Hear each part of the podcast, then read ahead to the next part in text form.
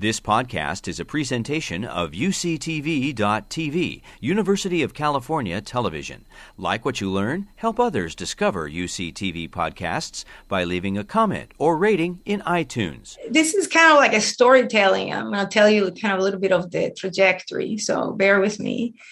Um, so it's 2020, and uh, by chance, I come across a paper that is called Rethinking Autism uh, by Anne Donnellan. And I was at the time having a hard time publishing uh, the, the research that the results I had found, uh, excessive uh, noise and randomness in the motor code. And um, I flew to San Diego. She was the provost of the uh, University of San Diego at the time and uh, gave me an appointment from her busy schedule. And we met and I proposed uh, that we do a research topic in, in the Frontiers platform uh, on uh, taking autism from a different perspective, from the movement perspective. And we gathered, she agreed to that. So we gathered 90 authors and, uh, and then we we launched the topic and i think that that um, was not actually chance because today we have um, you know well over half a million viewers and, people interested all over the world. So i think that we did the right thing and there was something there cooking uh, that at the time was uh, just a nascent thing but then it took off.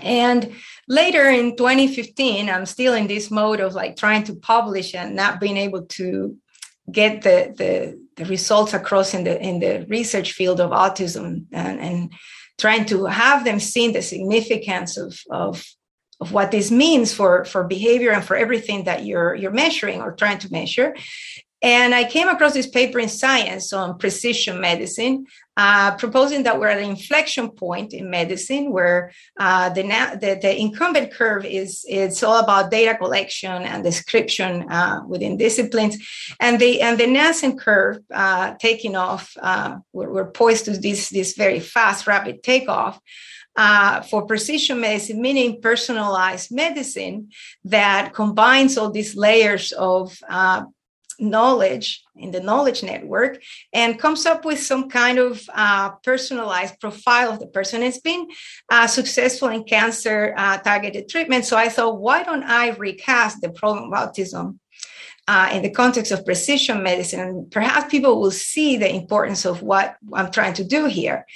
And so uh, the idea is to take behaviors, which is the layer that uh, is, poses the main barrier for me to do quantitative science, uh, because it's all observational, or it was all observational at the time, and, and shift from a one size fits all umbrella kind of blanket term uh, which is very heterogeneous and really uh, hard to handle, uh, and utilize the genomic information that we have and come up with a stratified autism that then uh, enables us to do uh, a precision model of autism with like a sort of fingerprint describing uh, all these um, features at a precision level uh, and, and the signatures of, of the person in terms of the behavior. But doing that not under the current deficit model that we have, which is just a laundry list of things that are wrong with the system, but rather uh, do it in a way that gives us chance to get the, at the readiness potential of the individual and harness really the capabilities and the predispositions of the nervous system that ultimately is combining all of this information and producing purposeful behavior so that uh, we completely come into a paradigm shift of what we're doing. And to do so, I wanted to leverage three uh, contemporary revolutions the neuroscience revolution, the genomics revolution, and the wearables biosensor revolution, which is severely subutilized in autism. And I come from a different field altogether, which very successfully is being used in the wearables to uh, basically digitize behavior. So to do that, I came up with this kind of branding idea of uh, let's reformulate behavior analysis into intelligent behavior analysis and shift for, from this vantage point of an external observer that is guessing and theorizing and sort of trying to infer what's happening uh, in the brain and the mind and the body of that person by combining it with wearables sensors that uh, actually read out the internal uh, uh, information in, in the nervous system, in the brain, and, and can get us to the to the mind, uh, the mental spaces, and the physical spaces. And so I decided that the time was right to actually combine this external observer with the internal observer using off the shelf technology that then would enable us to launch this at a scale and digitize behavior. Uh, and but the, then the other thing to do was to come up with a compact set of tasks uh, that would enable us to move these to the uh, home environment, to the schools, and to the places where uh, life happens uh, naturally. And so I, I took this uh, old uh, biomechanic pointing task that is very rich, nonetheless, and very difficult to model in, in robotics to get uh, information about the voluntary states and the spontaneous states of the system along a taxonomy that I designed to study all the states, but in particular these two, because in a simple task like this, when you move forward to the target, you learn based on error correction, but then there is an incidental motion when you retract the hand. Uh, very very much beneath awareness that you we could utilize to uh, retrain the nervous system without with minimal um, intervention, meaning not upsetting or stressing the system that uh, would get upset otherwise by prompting and so on. And in addition to that, we could get this uh, paradigm converted to a cognitive driven paradigm and establish different levels of cognitive loads and, and decision making and bring it to a completely different realm of cognition.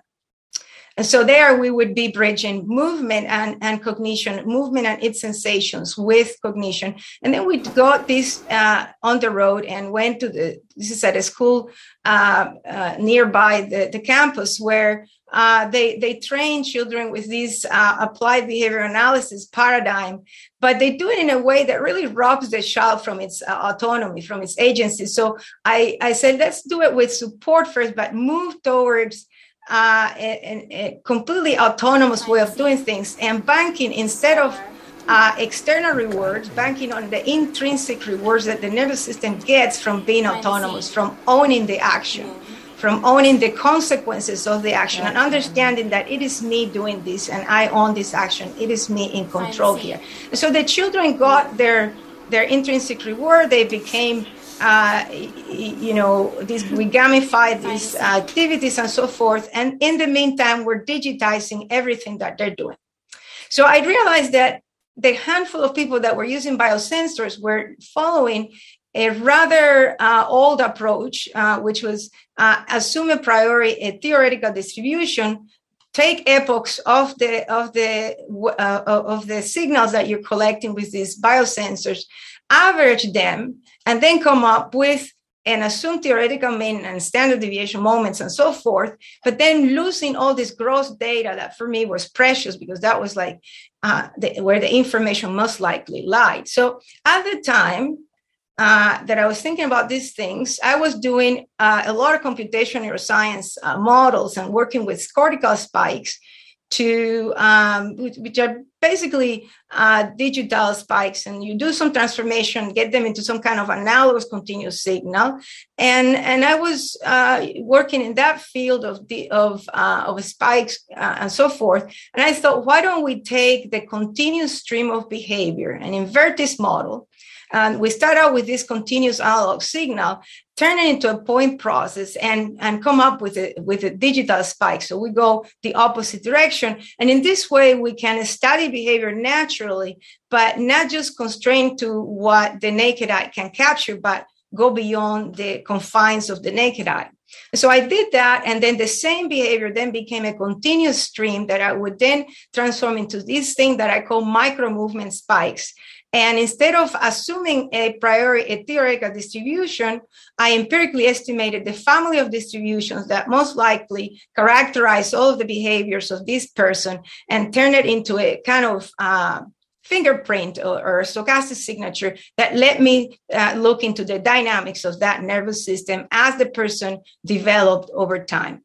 And then we launched a series of studies to, to actually test this paradigm. This was uh, one of them in which, uh, by Di Wu, and she um, connected all these levels of, of spikes these are these dots here are the, the spikes the peaks of uh, of the movements as as we move to a target and then retract our motions uh, and and what we found was that there was an elevated uh, noise and randomness in non-speaking uh, individuals that uh, began to acquire some pattern and periodicity all the way to the neurotypical uh, speaking individuals. So we could actually model this and borrow all the computational neuroscience um, methodology to now study behavior uh, in, in a different, completely different way. So this was a paradigm shift to the study of, of human behavior, of natural human behavior, and uh, combined with the observation of behavior. So looking at the inside of the child. And indeed, the autistic system, this is the typical uh, profile of the autistic system.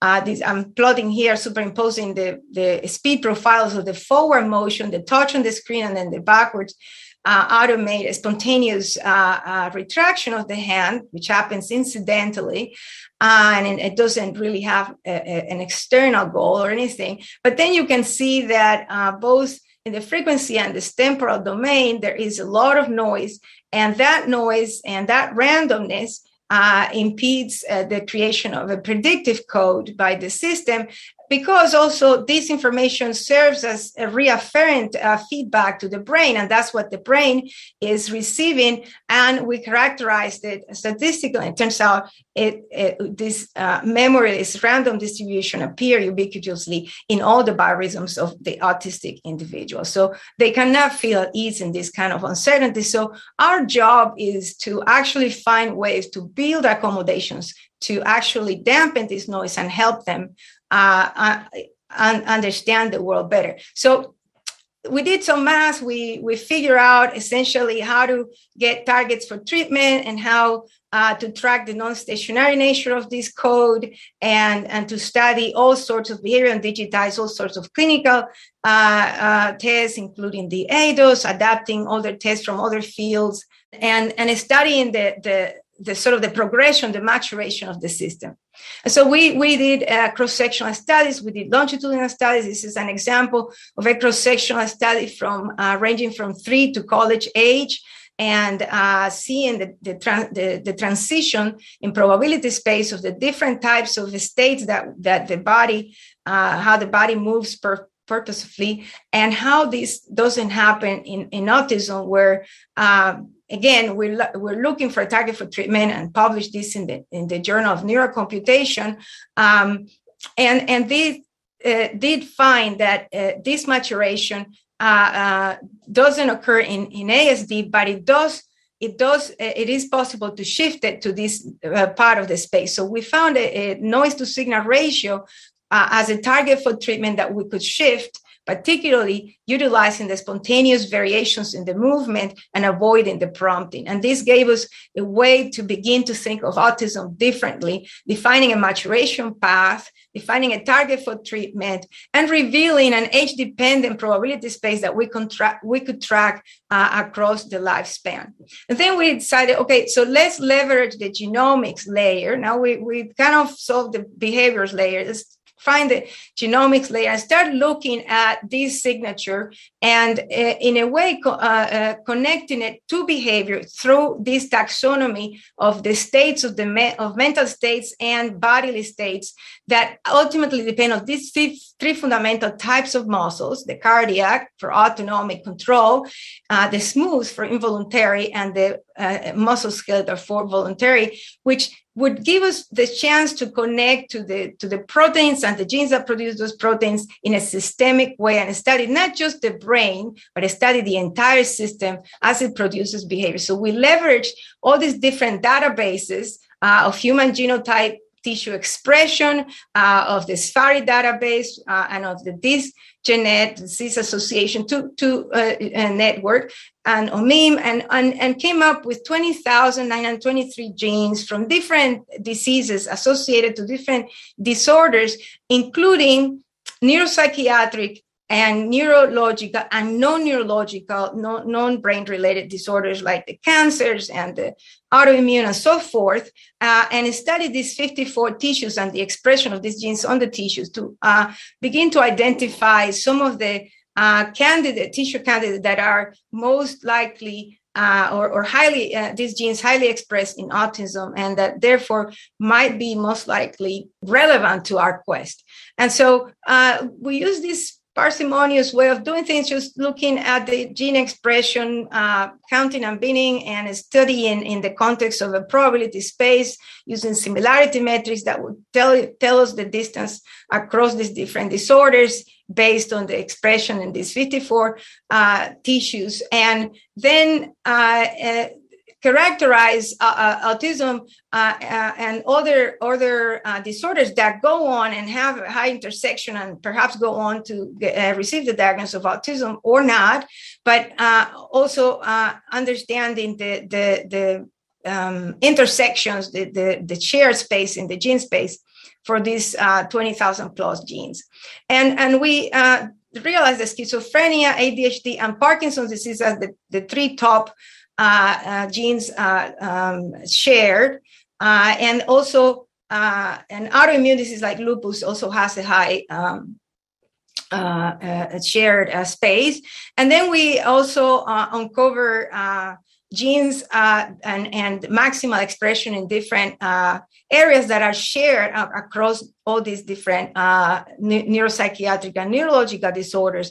And then went on and looked at this in, in a normalized uh, distance metric space uh, sense scale, and and and realized that indeed there is a continuum along the neuropsychiatric and neurological disorders, and then they're very different. And the difference here, the higher uh, the difference, the, the more uh, yellow or orange uh, range of this color scale, uh, with disorders like diabetes or cancers or, or autoimmune and so forth.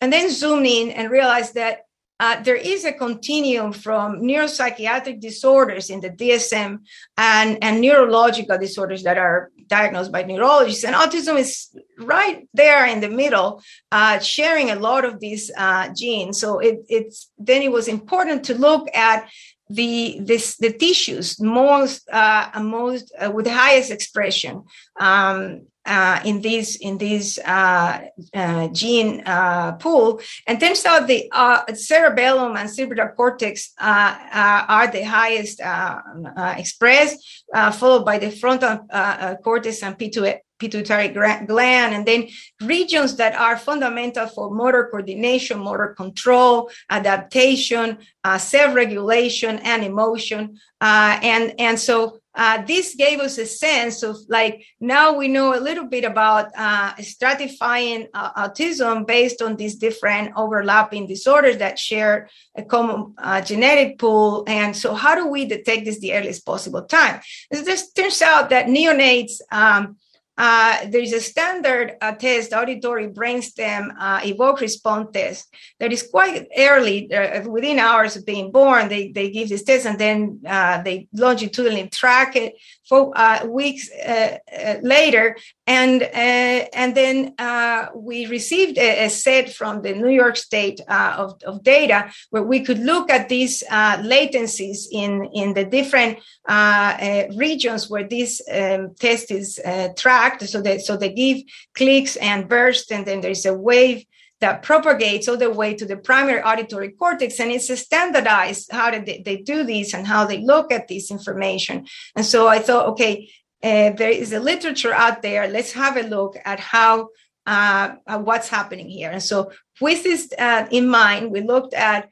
about 70 babies, and, and it, two thirds of them went on to receive a diagnosis of autism at around three years of age. So, uh, this is happening uh, a few hours after birth. And already you can tell that the babies that went on to receive the diagnosis of autism uh, along this pathway have a shift in their in their latency. So there's a delay. And not only that there is a very narrow bandwidth of uh, information that they are receiving. And this is cumulative going through all this pathway of the eighth uh, cranial nerve all the way to the auditory primary auditory cortex and inviting to think really seriously this as a fundamental basic uh, block of everything else that happens with sensory processing integration and sensory motor transformations. Because this delay and this uh, narrow bandwidth is telling us that the system is not integrating the information in a way conducive of uh, of experiencing a percept uh, the same way that somebody else uh, is experiencing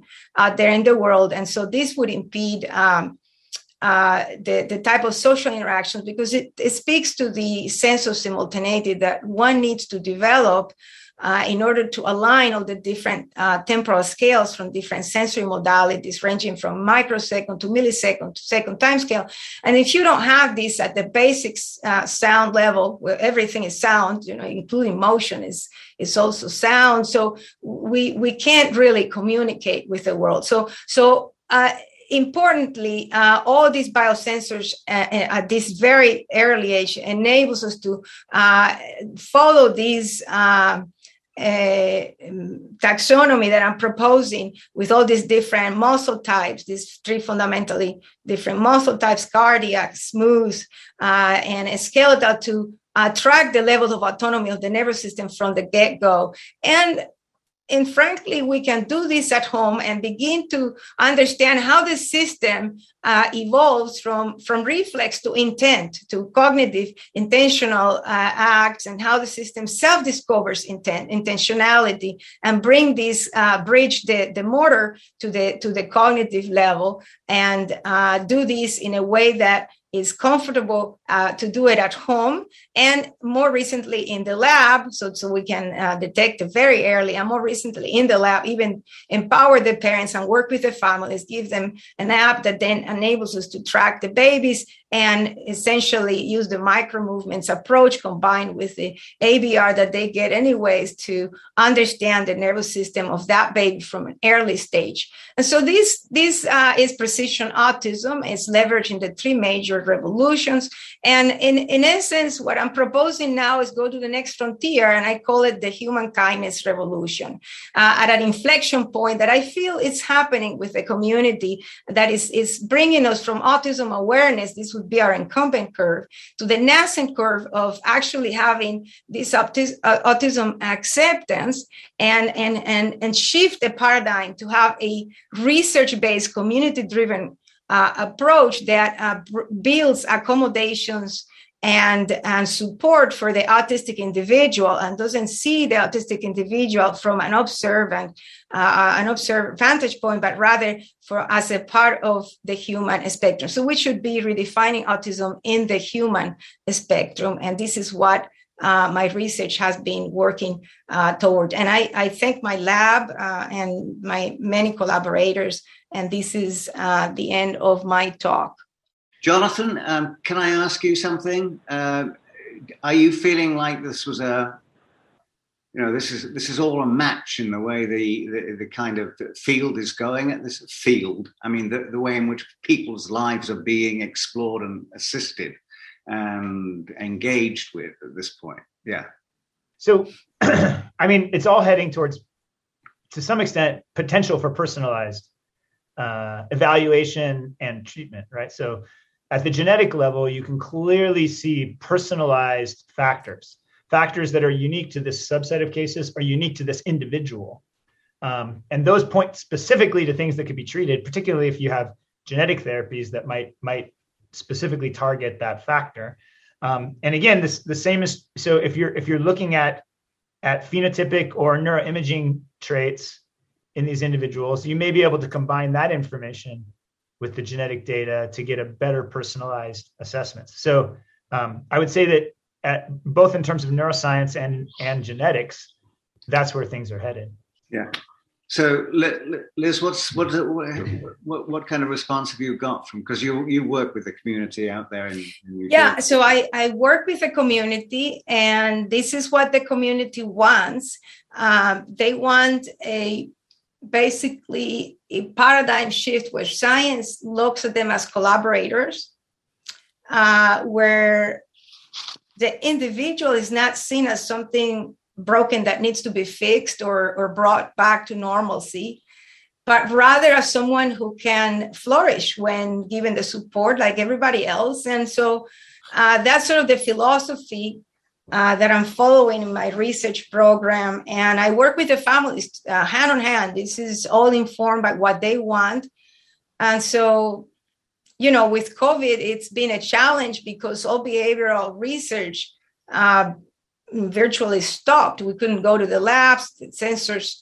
Uh, you know, we had to reinvent pivot and reinvent uh, the whole thing. And uh, the silver lining was that we were able to um, leverage off the cell off the shelf uh, biosensors and send them home and simple Apple watches, cameras, and you know things that people can use at home. And so this empowered the families and made them into collaborators. So I treat, I mean, basically the families that collaborate with my lab and my center of excellence are my collaborators like any other researcher. So they tell us what they need. And this is pretty much the philosophy in other fields like in parkinson. We look we work with the caregivers uh, in als in, in the ataxias you know it's a really a different approach that what i've seen in in autism as a field. So it's it's really uh, the, where we're going with this yeah, you you you actually mentioned to me. Um, you sent me a paper and mentioned that a book was coming out by Alicia Broderick and Robin Roscigno. Is it? The, the, yeah.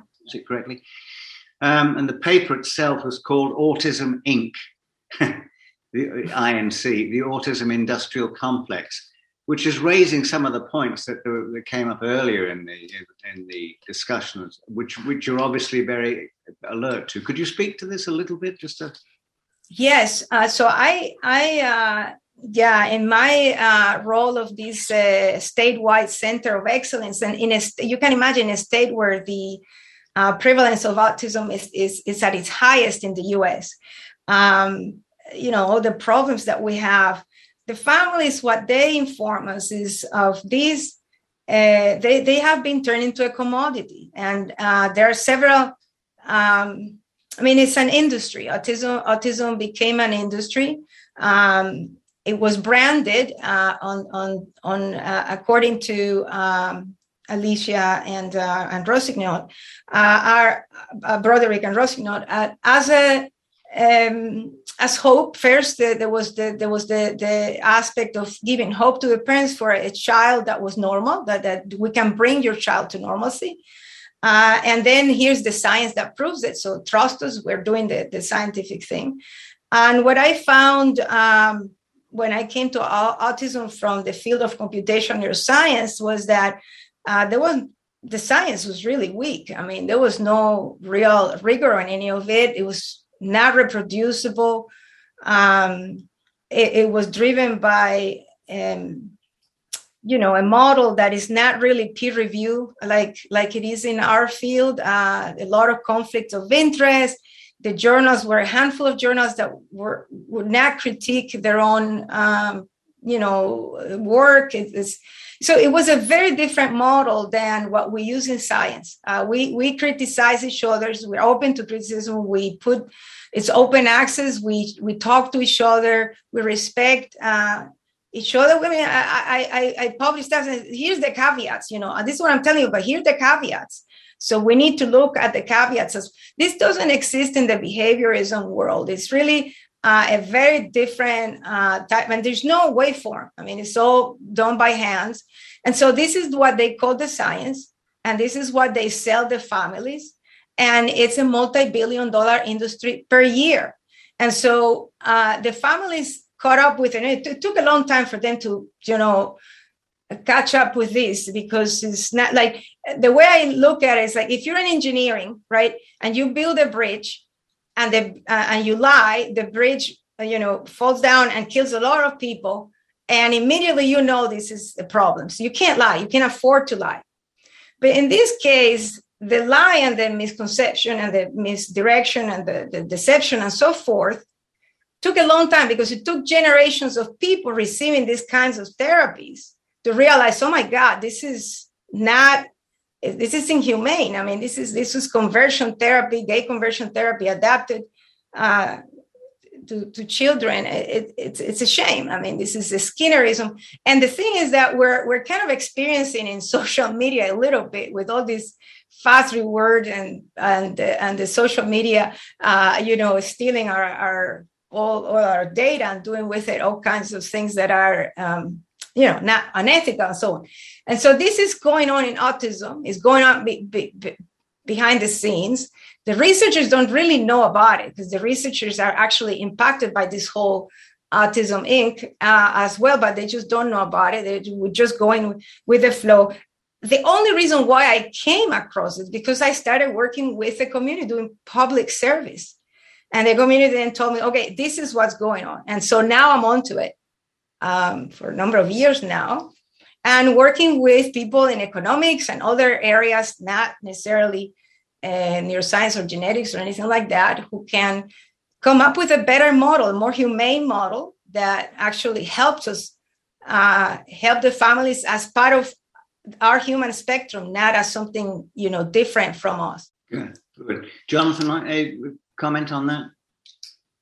You finding the same thing? The concerns of the autism community that that it's just a transaction that happens and then you, we all go about our lives and and it's not and there's no real focus on helping people i can see where that comes from because the way the way it's working right now is that we can really make a conclusion about an individual's um, you know autism genetics in a small fraction of cases can we say with high confidence that you have this disorder and and and that we can start exploring potential treatments? And so um, probably when in our in our interactions with families and in our communication with families, I think it would be, we, we could do a much better job of of really explaining what is happening in those in those personalized medicine cases which is where the focus is right now. So so it, it's true that participation in a genetic study for probably 90% of individuals who enrolled in our study was a transaction that ended it, it began and ended in one day. And that's the and that was the end of it for most people. But that's simply a matter it has, simply has to do with our knowledge and our ability to um, actually draw conclusions from the genome. So maybe it was only 10% of families where we could return it. So so let, let me actually back up in at least 10% it might have been closer to 15% of research subjects in our study we returned a genetic result to those families directly right so we we we we designed the study from the very outset to initiate that kind of um, of an interaction with the with the uh, family and with the primary care physician, and that we could initiate um, genetic counseling and then potential discussions regarding genetic therapies.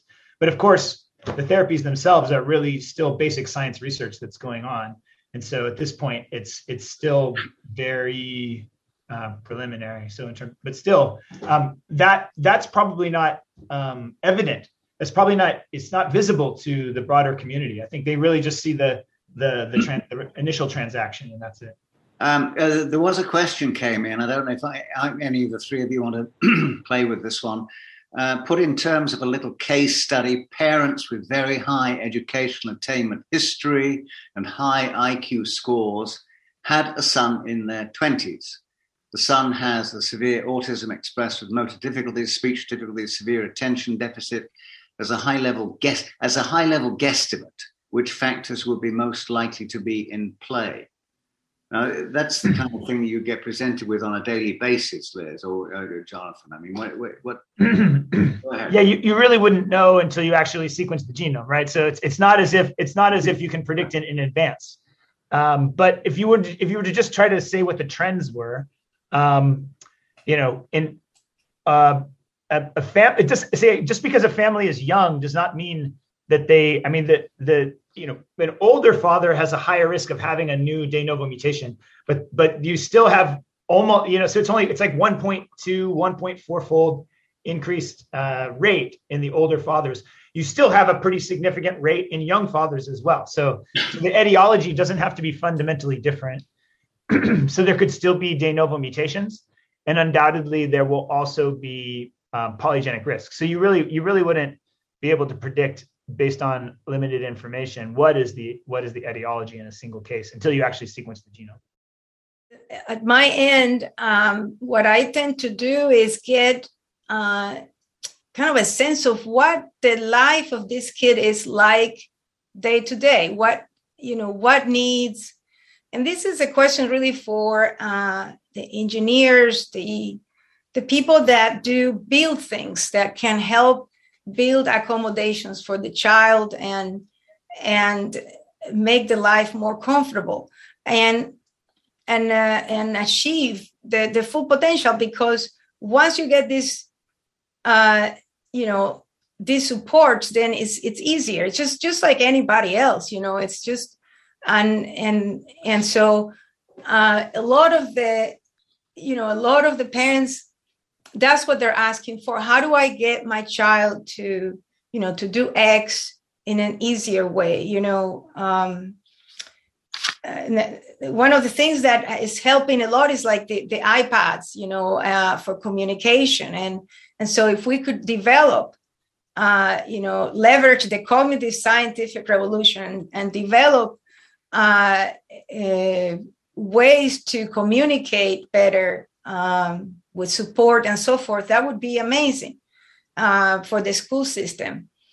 Uh, so this is sort of like my take on it. Not as much uh, the part of genetic counseling or you know or the genetic part, uh, but more the the, the practical day to day life that that child. So there is like a disconnect. So we need to work together uh, across multiple fields to kind of bring to them okay here's what they care about and can we build it? Um, and, and, we have the conditions to do this. We this the technology and and science has evolved uh, to the point that we can do this.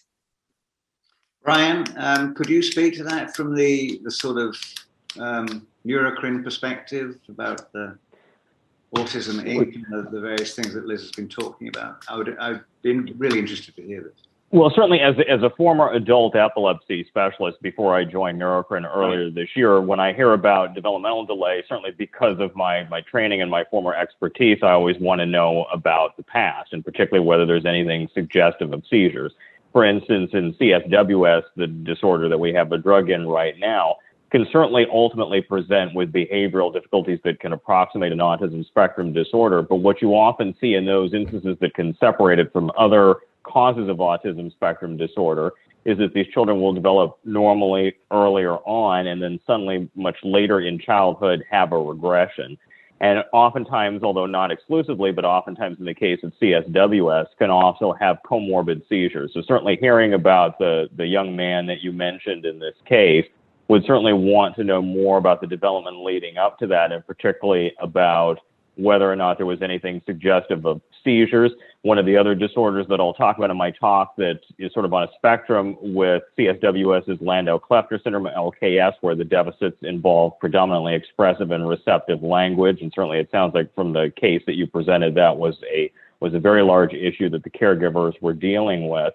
I think, though, to go back to Dr. Torres's point, though, about this patient, what it brings out, especially if this patient has been suffering from autism for years and years, is just the absolute imperative need for early intervention and for for for these avenues for treatment to be available through schools and through other avenues, because the earlier just like with epilepsy, the earlier that you can treat with anti seizure medications, the earlier that you can intervene with behavioral interventions, the better. And so I would just stress once again, particularly for this young man, if these symptoms were present earlier on, is just a is is a fault of the system. If this unfortunate man did not have interventions earlier that could have made a significant headway. Do you, with the with the new um, discussions that are going on, um, the kind of things that uh, we we talked about earlier, do you find any of you in an, feel yourself in an awkward situation about how you navigate between being an imposing savior, as it were, mm-hmm. or a collaborator? Mm-hmm. Well, I think it's you know certainly we would like to view ourselves as as collaborators with physicians, and certainly when it comes to the studies that we're doing, for instance, in CSWS, we can't do that without close collaboration, not only with the investigators and the physicians that are treating these patients, but with the patients themselves and with their caregivers. And we certainly understand that. And, and at Neurocrine, we you know try not to look at ourselves as savers or anything, but look as partners in this journey together.